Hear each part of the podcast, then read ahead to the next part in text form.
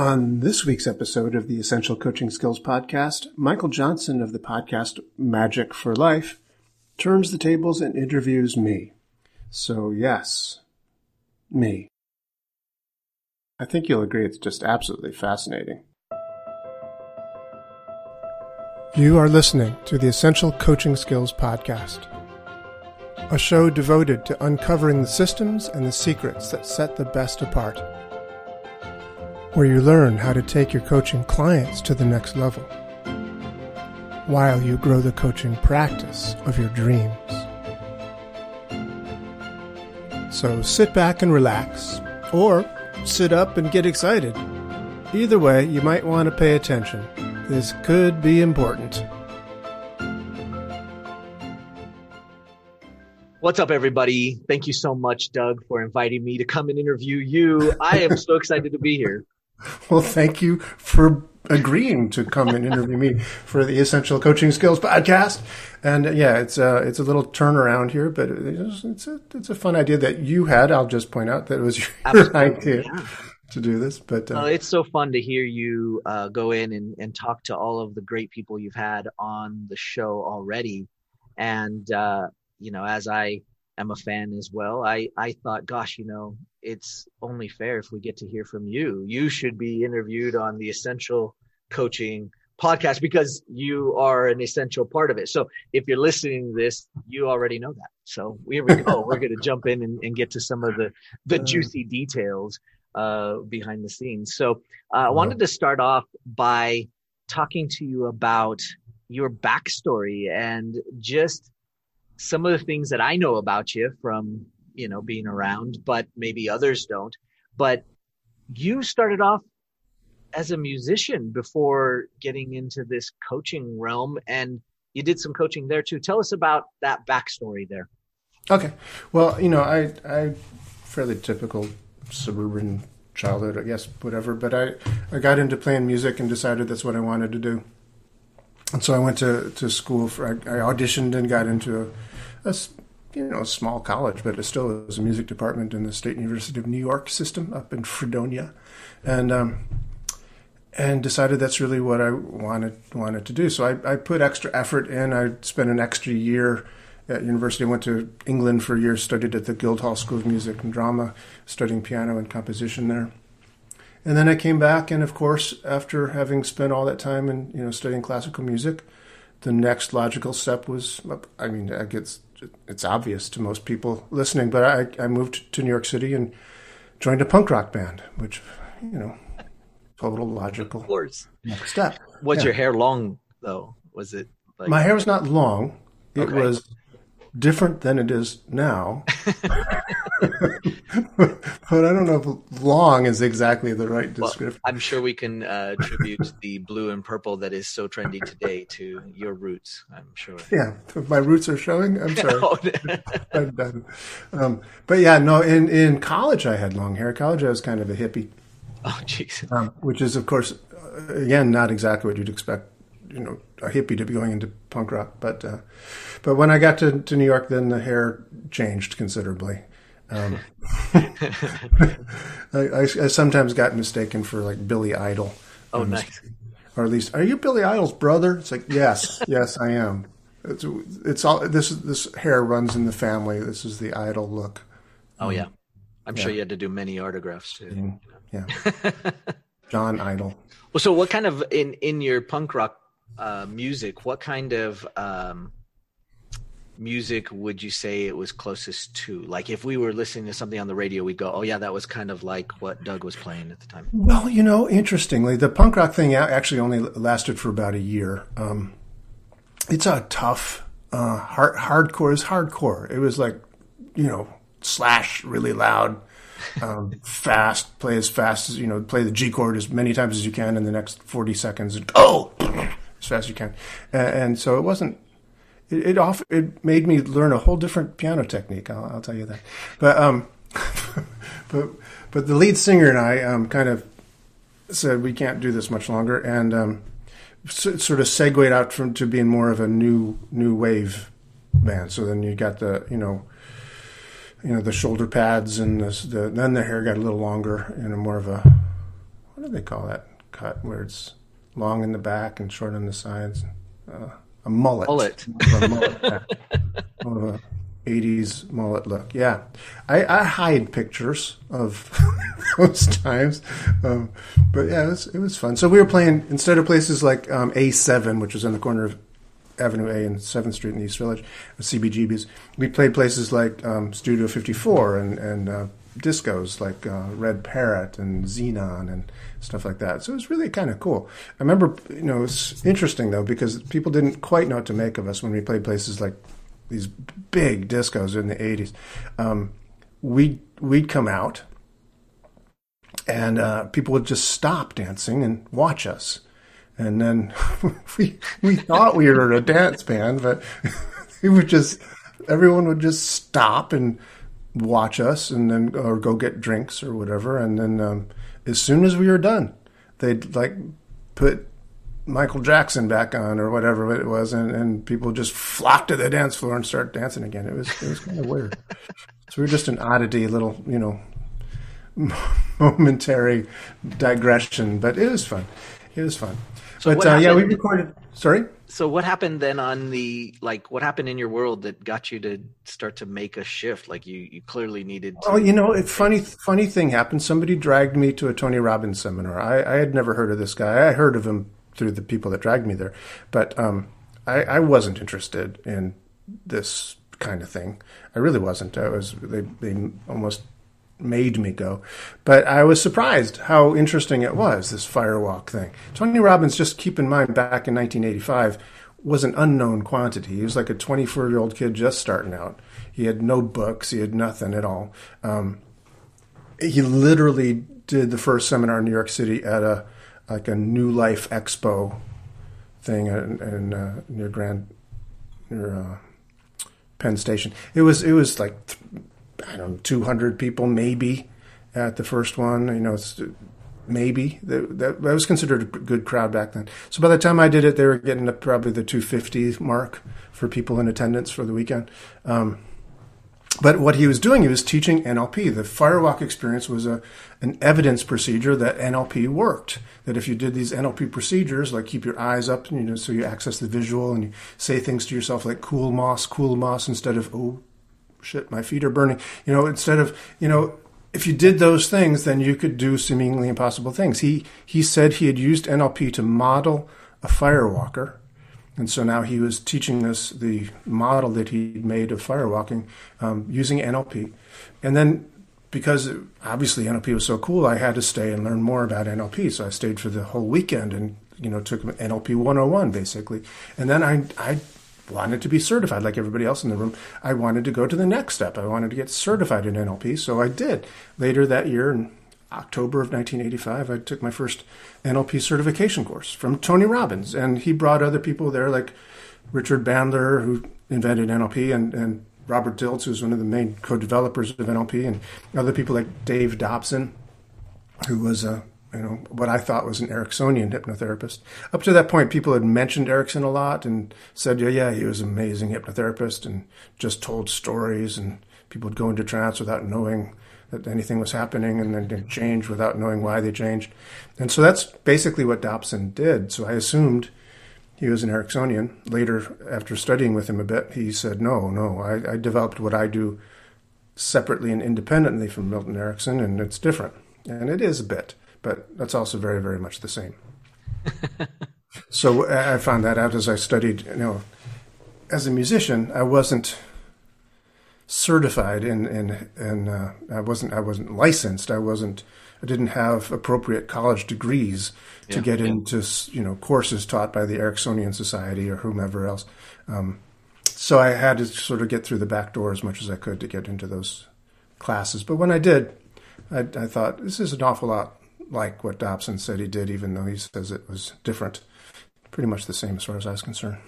Well, you know, there's, I, I, happen to know a little bit extra, so I'm going to kind of dig that out a little for the audience. Uh, there was, uh, there was a girl involved in this whole. Yeah, his ex ex girlfriend.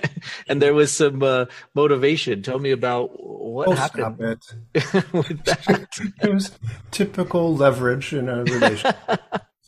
Um, you're going to go to the seminar, or you know, you're never going to see me again, or something like that. So uh, yeah, girls, girls, yeah. Uh, it worked though, and I'm I'm grateful, grateful that it worked out that way. Nice, nice path to end up down uh, yeah. because of it, right?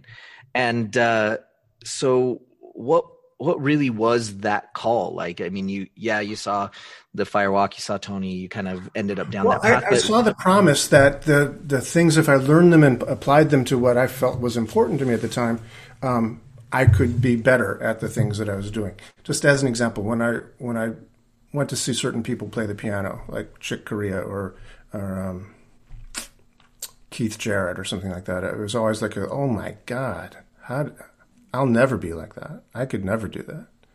And then after I learned NLP and learned that you could model people like that, I thought, wow, I could do that.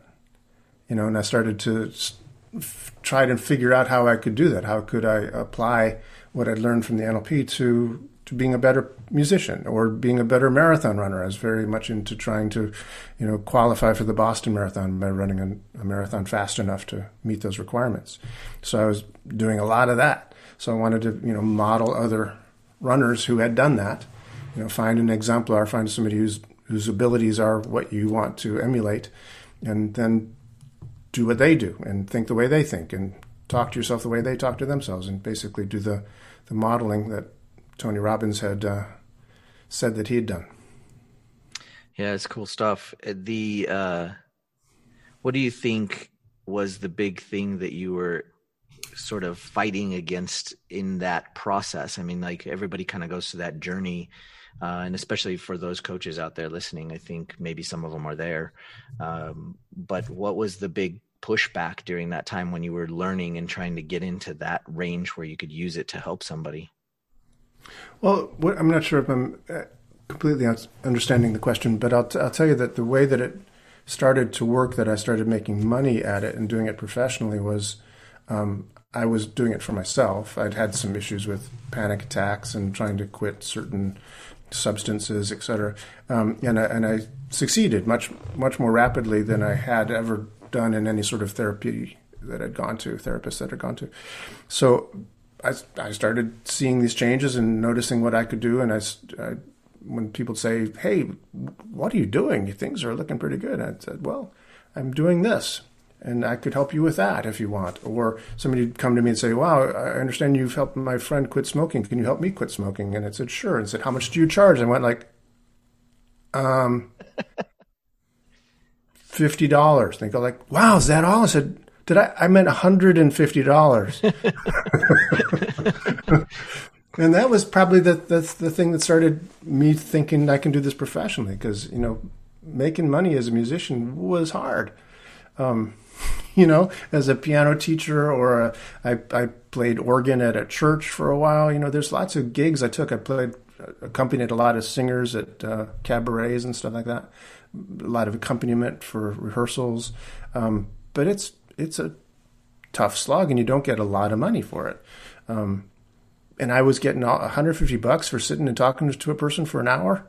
It's like, okay, yeah, I'll do that. That sounds good. And plus, it was very satisfying as well because they yeah. often would come to me and say, "I've tried everything, I can't do it," and you know, to be able to have the skills to say, "I can help you with that," you know, it, it was very satisfying. Yeah, there's no doubt, and and for all the the coaches out there listening, I think there's easily places and times where you're looking at it and going, "I know I can help." these people like i have this information i have this knowledge that i've gained yeah. but should I really be like charging them? Should I, be, should I like be? Because uh, I'll just come. I'll help you. You know, like what would you say yeah. to those people that that are doing that?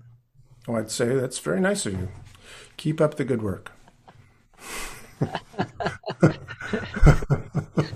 or, if, if you want to be professional, you could um, actually help them even more by charging the money. Because I actually think that there is a, a, a, funny thing about that that if people are are needing to invest in themselves to a certain level of whether it's money or whatever, but let's just talk money. but if they have to do that, it's an exchange of energy, and they, they are more invested in the change that works much better. If they, then, ironically, the more that you charge them, the more they put value on the service, and it's much more likely to be effective for them. Yeah, I hear that all the time. What my one of my mentors always said: uh, "You pay attention to what you pay for." Mm. and uh, Let me just write that down. That's a good little. it seems true, right? um, so, along this path, did you ever have a moment where it was, you know, you're making this switch to coaching where you thought, "Gosh, you know." What happens if I don't succeed at this? Like, what what do I do if this coaching thing doesn't work out? Right? You had the yeah, no, I never thought that. I think perhaps perhaps because I was coming from a background of being a musician, and I was still a musician, I could do those things. I never thought I would, you know, go but belly up if I couldn't do it. I would just do that too. I, I always had kind of basically multiple streams of income, which I think is a good formula. You know, so you have multiple streams of income. You, you, can you get money for doing this, you get money for doing that, you get money for doing the other thing. You know, so I was uh, for years. I still taught piano. I taught piano th- through the '90s at the Brooklyn Conservatory of Music and other places privately. I still played gigs. People still. Re- I didn't advertise. I didn't push for it, but people remembered me from the last time I played their, you know, their gala or something like that. So I I played this year's gala. You know, I said dust off the old tux and go play the piano for a few times. It was fun. I, I played piano at a thing for Mayor Giuliani back in in the '90s. Um, I didn't much care for him particularly as a politician, but it was fun to be playing at the gala where everybody was like, "Oh, Mayor Giuliani," and you know, people eating their little canaps or whatever those are called, drinking cocktails, and be me behind the piano. It's kind of fun. So um, I did that all the way through the 90s while I was already pursuing my coaching career, while I was already teaching classes in sleight of mouth, while I was already doing NLP certification courses. I, I did those other things as well. So I did private sessions with one on one with people, you know, quitting smoking, etc. Um, taught classes. I um, wrote books and started selling tapes and things. And so I, I had multiple streams of income. It's crazy. And I, I remember connecting with you uh, you know, back in those days, and uh, and your love and passion for it were like so clear and so obvious. Like I just felt like it was such an easy thing to be like here take my money please you know and mm-hmm. and, uh, and it was easy and you, you you have always had this great um, vibe about you and that that is cool. So for those of you that haven't worked with doug you, you're gonna find a way. I mean that's why you're here listening right now. Mm-hmm. um, you had mentioned earlier that uh, you know on this path that you've been on you've just learned from so many of these wonderful great coaches and influencers in our industry. But along the way who who was it that was really the person that you would say uh, maybe it was like two or three but uh, but can you identify like who was the guide? Who was your main person that you were like, okay, yeah, I'm gonna go this direction? I mean, I know you've mentioned a ton of them, but but like, who would you attribute uh, maybe the greatest impact uh, on your coaching thus far? On my coaching, on my coaching. Well, the coaching in, and your education and what you teach, because you you have such a breadth of knowledge and what you teach is so um, well rounded. Like it just, it, I feel like every time I've learned and been in one of your courses and your classes, uh, just it, I feel like I get things from a lot of different angles. But, but do you feel like it's influenced more heavily by one uh, of your mentors or coaches more than another? Yeah, that's a great question. Probably. Um, I don't know specifically who, but um, you know, the I, will tell you that you know Tony Robbins was a big influence on me, certainly early on. Um, and what was interesting about it, because I went to that certification course back in '85, and then again in '86, and then I got to be a trainer for Tony in '87, and became a master trainer in '88, and uh, or maybe it was '89, I'm not sure. But at any rate. Um, I met a lot of these these guys. You know, I told you Richard Bandler was there, Robert Dilts was there, Tad James came, um, met Wyatt Woodsmall, and you know all these great people, and um, decided, well, gosh, it's amazing. I thought Tony Robbins made up this. People called it Tony's technology, but you know clearly he didn't. And this Richard Bandler guy is totally different from Tony, and Robert Dilts is totally different from Tony, and Dave Dobson is totally different from Tony. So um, why don't I learn from them too. So I went off and you know did NLP certification courses with multiple people and NLP master practitioners with multiple people, and saw saw different approaches to it. Some I liked better than others. Some I thought were refinements or just clearer mm-hmm. explanations or whatever. But I I decided to pick the best. I figured you know if all those guys can do it in their own way, then I'll do it in my own way, and find out you know what I think is the best of this and best of that, and you know, cherry pick, if you will, um, the best approaches. Um, and like I said, Dave Dobson was a huge influence as well.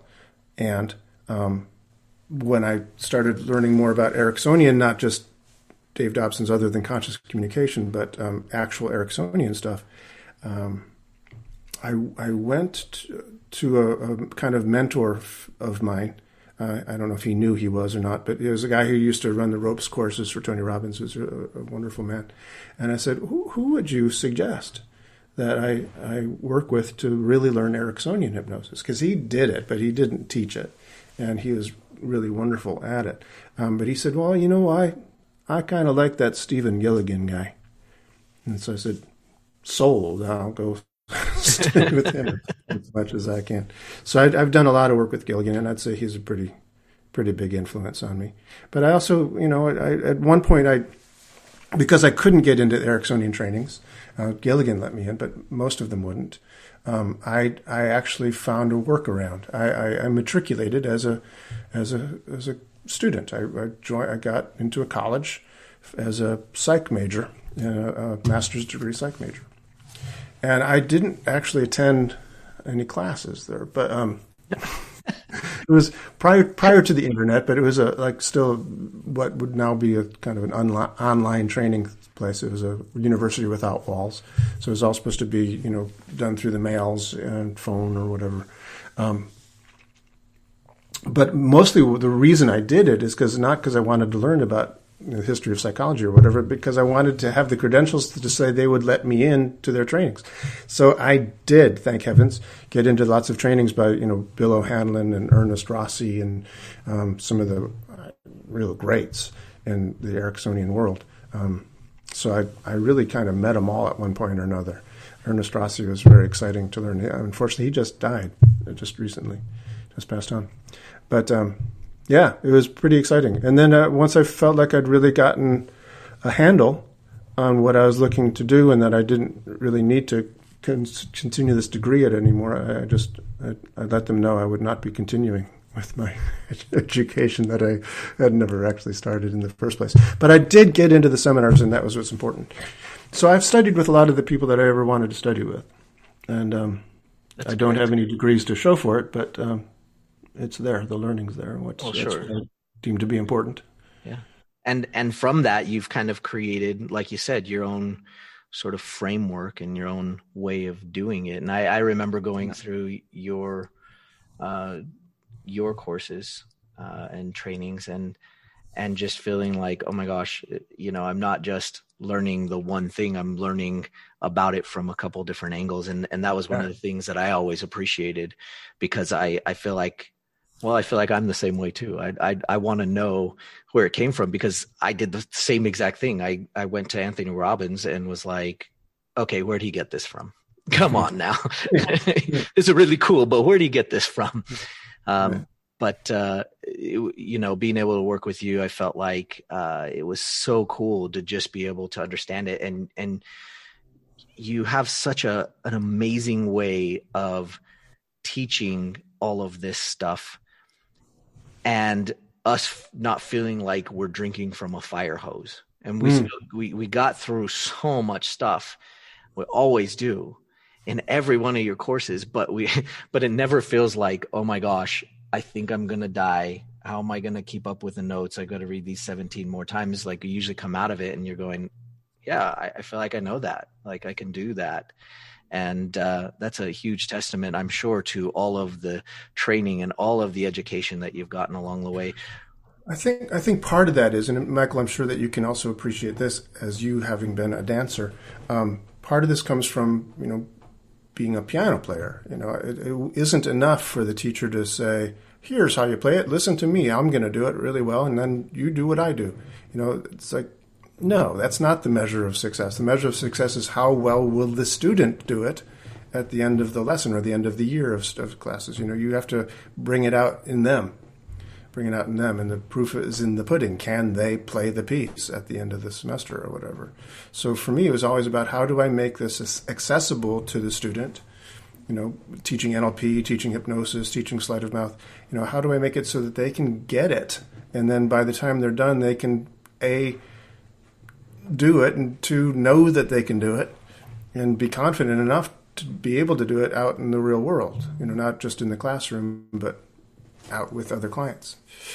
And I will also tell you this, um, and I appreciate your, your compliments very much. It's, it's very nice to hear. Um, I do separate for myself the art of coaching from all this other stuff we've been talking about so far. Because I learned coaching in a different circumstance. I was I was actually at a seminar, I think it was 1993, where I was asked to give a talk on how to present a powerful like what do they call it? Like, uh, I don't even know what they call it, but uh, it's a um, uh, inspirational, powerful sort of presentation like that. And I go like, well, I, I don't know, but I'll figure it out. And I'll, you want me to do a presentation? I'll be happy to come to your conference and, and give a talk. So I, I prepared it. And um, one of the other people at this thing was a guy named Thomas Leonard, who was basically the, the creator of coaching he he made up the field. Before him, you know, coaches were you know softball or little league coaches or basketball coaches or football coaches. Vince Lombardi springs to mind, but you know, he made life coaching as a thing. He made it up, and so he, uh, I listened to him give this talk. I met him backstage briefly. Um, but I said, geez, he's it's so interesting. He's such a compelling person. I, I want to do this. So I spent several months on the phone with him and doing going through his coaching one two three and other seminars you know other you know on the telephone classes that he taught and um, got certified in coaching through that organization. But it's totally different. I think he he gleaned a lot from the um, forum and the est foundation or whatever but turns out he was not in those organizations. He was the accountant for werner erhard. Oh my. And uh, and heard all this stuff and said, "Wow, that's interesting. I could do that, and I, I could apply that to you know people." So it's really kind of an interesting thing that he just created. And then I started doing coaching, just again like another of the multiple streams of income. I thought, well, let's let's give it a go. Let's see how it works. And it's been uh, quite a few years since I started, and I get amazing. Uh, coaching is great. Coaching is amazing, actually. So when Thomas died, it was, I think, a very tragic thing for him and for the field. But boy, did he contribute a lot before he went. The very young age, I think it's 47 or something like that when he died. Well, it's uh, interesting because you know, listening to those that have worked with you and and the people that you've influenced up to this point uh, I think we're getting pretty dang close that we we've got to start calling uh, some of the stuff the the O'Brien strategies, or you know, or you know, it's got to be the the the Doug method, you know, because you know you you do have a, a very particular way of of going about it, and it's very effective, and uh, and so you know all of us were waiting on bated breath to to get the the Doug O'Brien strategies. what, what, are you, um, what are you baiting your breath with? Is, are they worms? Uh, well, we won't talk about that. um, well, so along the way, you know, you've um, you've achieved and and gotten all sorts of results for your clients, for your students. What do you th- what of the results that you've attained that were maybe uh, crazier than others, what what do you think is uh, maybe two or three that stood out to you uh, the most through the years of of things that were like, wow, yeah, I did that. That was really cool. Cause I know that you wouldn't brag about it and I know that it's hard to get out, but if I'm sitting here asking, you'll probably tell us. so don't be shy. What, what, are some of the coolest things that you've, uh, that you've accomplished, uh, through the years in some of the results that you've had with your clients? Well, you know, that reminds me of a story. Um, um, long time ago, and I probably shouldn't be telling this. Just, just keep this between you and me. But um, I was at a Dave Dobson workshop. Gosh, long, long time ago, 1990. Let's just say, um, long, long time ago, and and, um, and and Dave was telling a story about how when he was at, or when he was he was giving giving a seminar that Richard Bandler had attended, or was in the audience for, or whatever, and um, he was telling these stories about how when he was working with burn patients or doing this or in hospital situations, etc. And um, and according to Dave, according to my memory of what Dave said, let's put it that way, um, Dave said that uh, soon thereafter he heard Richard Bandler telling those same stories as if he had done them. and and you know there's there's talk about how sometimes that might have might have happened with Richard that he, he told great stories and you're never quite sure if they were true. And apparently some of them were true, but not having been from Richard. Anyway, so according to Dave, according to my memory of what Dave said, Dave went to Richard afterwards and said, God damn it, Richard, if you want some experience, go get some experience. So, um, so I had an opportunity somewhere in 19, around 1994 to, to volunteer at a hospital where I was doing um, pre-surgical hypnosis for patients, heart heart patients, under a guy named Dr. Oz, Dr. Mehmet Oz, who is now has his own TV show and has gotten to be quite famous. Um, at the time, he was just a heart surgeon who did heart transplants and helped invent the what's it called the LVAD device, which is a left ventricle assist device, which helped people, you know, live long enough to be able to get a heart transplant. So people whose left ventricle was failing, this would keep them alive until they could get a new pump.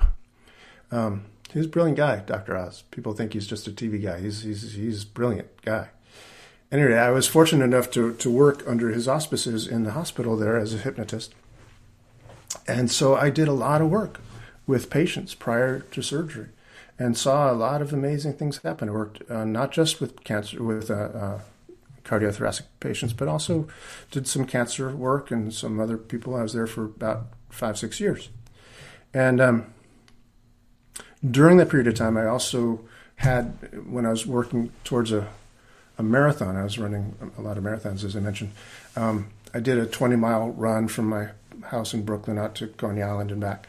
And uh, after after I got back, I was in the shower and I noticed this really weird bulge in my abdomen that had not been there previously.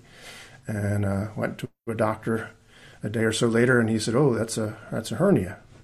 And I said, "Oh, that's not good, right? Um, what are, what are my options here? Can I, you know, any herbs I can take? Any yoga I can do? Uh, meditation work for this?" And he said, um, "Well, basically, you, have got two options." He said, "You can you can have surgery now." or you could have surgery later. And I said, "Thanks a lot, doctor. That's that's very amusing. Um, don't quit your day job, but yeah, that's good." So I said, um, "Well, as long as I had to have the surgery, I might as well make it interesting." So I I found a, a surgeon who was willing to do the operation without using any anesthesia. I was just going to use oh hypnosis gosh. for the uh, anesthesia part of it. Right. Yeah. put my money where my mouth is. Now, to be fair, um, the patients that I'd been working with got anesthesia. You know, when I was doing hypnosis for pre-surgical hypnosis purposes, they all got. It's called complementary medicine. It's since been changed to integrative medicine, but it was it was in addition to what they got. You know, through the traditional medical situation. So they got full anesthesia, of course. Um, but I, I wanted to see what happened without that. And uh, um, I don't want to too, tell too much of the story, but I'll just say uh, I, I did most of the hypnosis on my own because uh, the hypnotist that I'd gotten to work with me, I, I, didn't like her style that much, so I mostly did a lot of it right. on my own. So I was listening to a tape that I'd recorded of my own, and she was there too, but um, mostly listening to myself because uh, I preferred my style of hypnosis. At any rate, that was pretty cool. And um, when I when it was finished, one of the one of the suggestions within the the tapes was that because um, it was literally, by the way, tapes in those days. I was listening to a cassette recording that I, auto reverse, and as soon as it got to the end, it played the other side and kept going back and forth. Wow. Um, but one of the suggestions on the tape was that there would be minimal bleeding, just enough to keep the wound clean, and um, that is in fact what happened. It's a pretty standard suggestion wow. that I would give to pre-surgical, you know, patients, and they often got good results as well. But the surgeon who was doing this hypnosis was just flabbergasted. She'd never seen anything like this. Um, minimal bleeding. I mean, they, wow. they, usually go through three or four of these, you know, absorbent pads on the operating table, and they just used the one that had put down in the first place, and it really had very little on it. Um, and of course, because I was didn't have any general anesthesia, I got home and uh, you know off off the operating table and walked out and got into a cab and went home which was a very painful operation, by the way. The operation wasn't bad, but going home in the cab was painful. Um, you know, you'd, you'd, hit a bump or something. It's like, oh, jeez. Um, that was bad. you literally got in a cab and went home. Nobody took you home. Well, my wife was with me, but um, yeah. oh my god! I didn't own a car at that point in time, so it's New York City, man. Come on. Wow. Nobody owns cars. It's too too much traffic.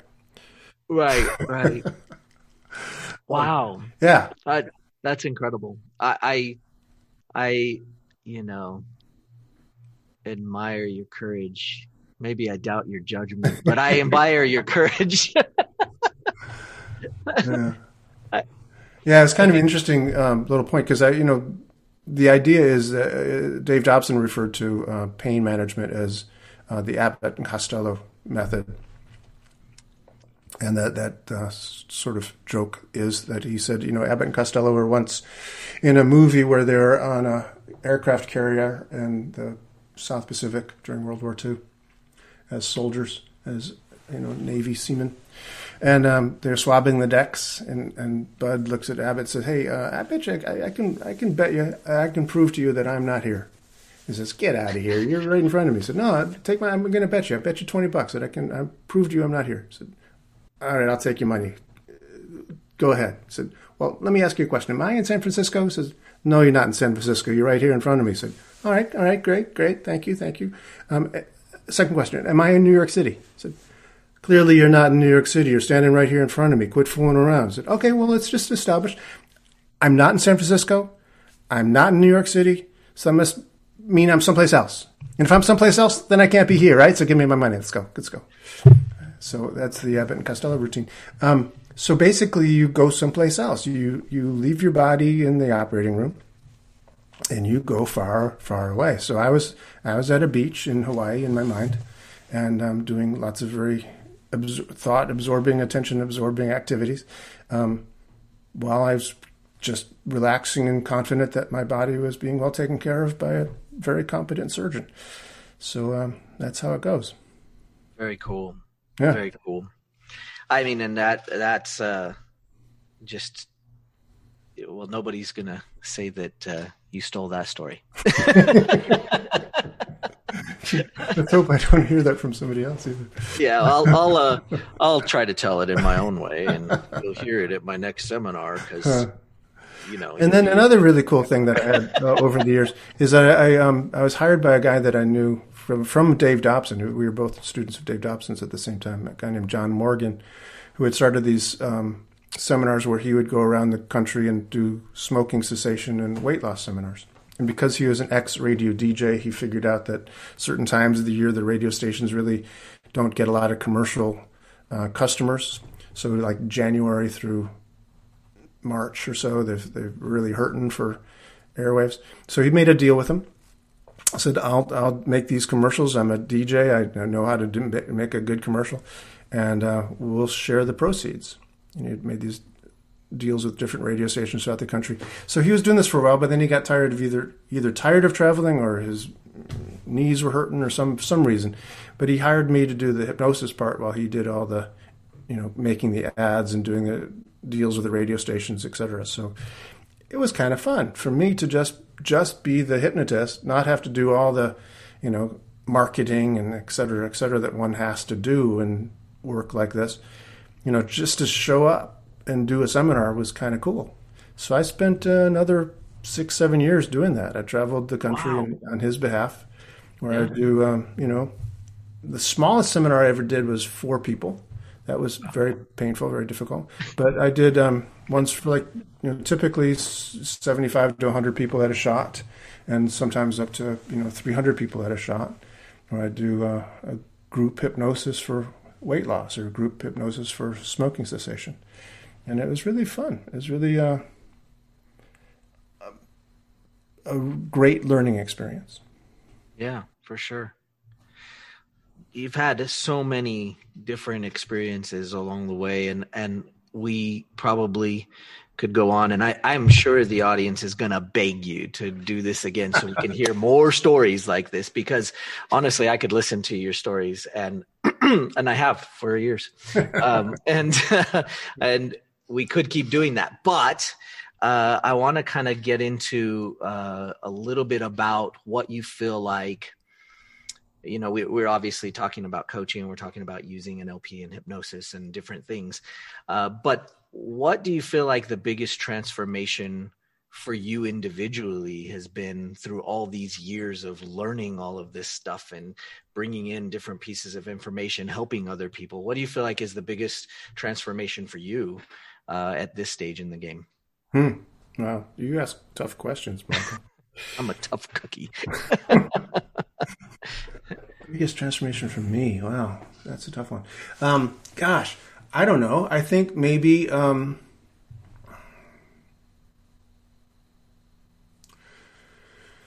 hmm. I think one of the most important ones. I don't know if it's the biggest, but for me, it's the most important ones is to just to have this sort of um, self acceptance that um, I didn't have to be Tony Robbins, or I didn't have to be Milton Erickson, or I didn't have to be, you know, these wonderful, great people that I've worked with, um, in order to have value in order to be able to say, you know, yeah, well, this is this is the way I dance, uh, this is the way I sing, you know, this is my song, um, and to let that be okay. And I think it is okay. I think it's okay for anybody. I think it's okay for everybody. That you know, there are rare individuals like Tony Robbins is amazing. You know, there's I don't think anybody can do seminars like Tony Robbins does.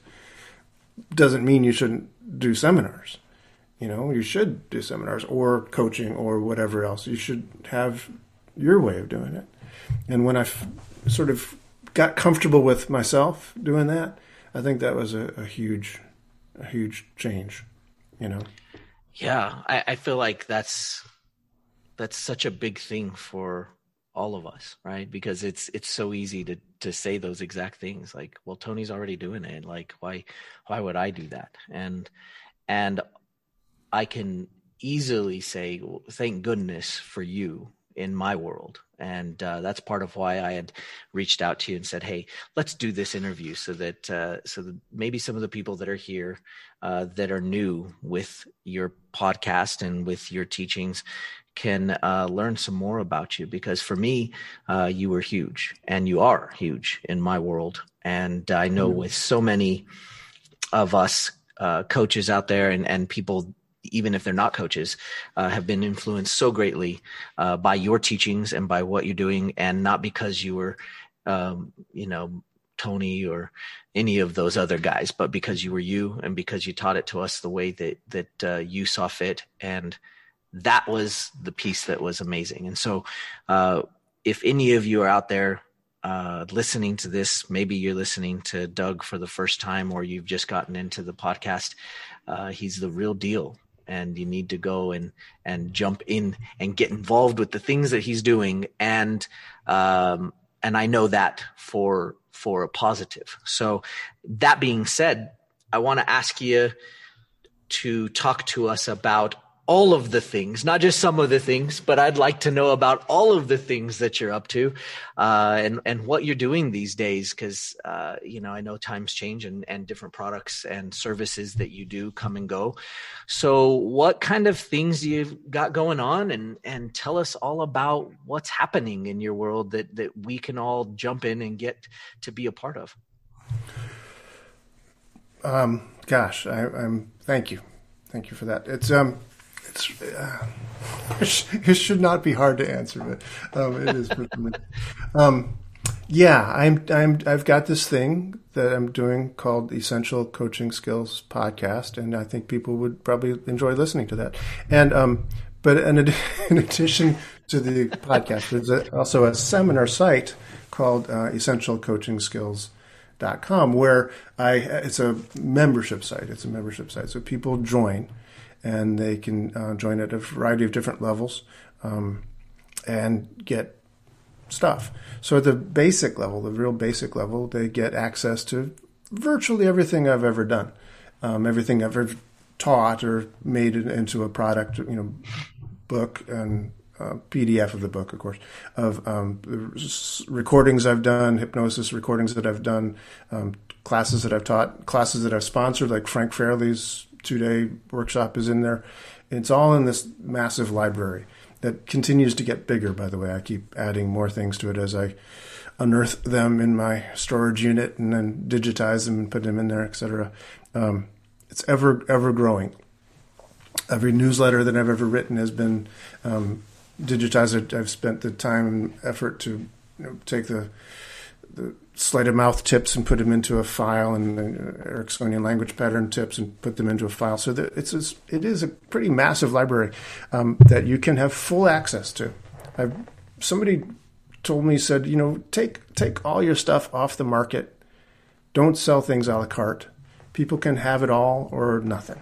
And I said, well, that's, that's pretty daring. He said, well, give it a shot. So I said, I'll I'll do that. I'll give it a shot. So that's, that's shot of take. So on the basic level, people can do that. Second level is next level up is they can have all that. Plus, I teach classes online on Zoom um, three days a week. I teach Eric's right now. Right now, I'm teaching Ericksonian hypnosis, and um, I'm calling this thing uh, the NLP pattern of the month. Cool. Going through, and again, I'm trying to do a little bit of what you did say before, which is to do a deep dive on this pattern of the month thing. I'm not I'm not trying to cram everything that I know about NLP into a, a weekend or something. I'm, we're we're taking our time, so it's not quite necessarily pattern of the month. It's like sometimes three weeks that we get to really focus and do a deep dive on you know change personal history process or something like that. And That's then so cool. Yeah, and ultimately it's going to be building up towards certification courses. People can actually get certified and get that piece of paper that uh, will you know show the world that they've they've done the work. So that's that's down the road further, but we're we're working towards that. And then there's a third level at the moment where we are also doing a mastermind group for if you want to sign up for that level as well. So it's been really beautiful, honestly. It's it's it's kind of developed this wonderful community and um, amazing people are in this thing. So that's a, a real wonderful thing that I'm I'm really grateful for. It's a real blessing. So that's awesome, and yeah. and so fun to, uh, you know, we I've just been so privileged to be able to be a part of uh, so many of those things, and uh, you guys are going to love it. Um, a lot of fun. Get Doug's stuff. You, you know, get in there and and participate in this because uh, it's going to help you. It doesn't matter what kind of coaching you're doing. It doesn't matter what kind of training you're doing. Uh, you need these skills. You need to add them so that uh, whatever group of people you're helping, uh, you can actually bring these skills to the table. And uh, and this is the place you need to be. So I uh, I hope you guys go and check it out. It's it's at Essential Coaching. Is that right? Essential mm-hmm. Coaching com. Essential coaching skills. Skills, skills. That's right. Essential coaching skills. We'll put that. Uh, we'll make sure that's in the in the. Yes, we will. And yes, but thank you for. And I, I do think part of the reasons I started it is because I do think some of these skills are in fact quite essential to coaching. Uh, it occurred to me somewhere along the line that while NLP didn't start coaching by any stretch of the imagination, there are certain NLP skills like the meta model or anchoring or reframing, as an example. That honestly, I don't know how people can do coaching without those skills. Indeed. And, and of course, they don't. They do them. They just don't necessarily call them that. People who are good at coaching are, are clearly going to be asking, you know, good questions and, you know, uncovering what the deeper belief is. And they're, they're going to do that. But it's, NLP is just given a structure to so many of these things that we can, we can learn them faster and learned them to do them very effectively by learning these different skills. So that's, that's why I started the whole thing. The essential coaching skills is that, that effort to make those things accessible to people. Yeah. So cool. Well, you'll go check it out, essentialcoachingskills.com. And uh, of course, if you haven't liked and subscribed to the podcast, make sure you do that. Uh, we would love to see the likes, the subscribes, leave a comment. iTunes loves when you leave a comment because then they go tell everybody that Doug is amazing and yeah, we want them. If all. you haven't noticed, Michael is my my um, podcast mentor here, so I'm learning a lot from him. So, so, Michael, thank you for being here. Thank you for having me on my own show. Yeah, absolutely. It's the way to go. That's asking me all those embarrassing questions, but I, I really appreciate it. Thank we'll get to the embarrassing questions on the next time I interview. So, for all of you listening, if you want me to ask more embarrassing questions, a note in the comment below and say, yes, we want to know more embarrassing things about Doug. That'd be great. We'll do it. We'll do a we'll do a part two just no for you. promises. No promises. My podcast. I'll, I'll beg him. Just let me know. I, I'll I'll do whatever I need to.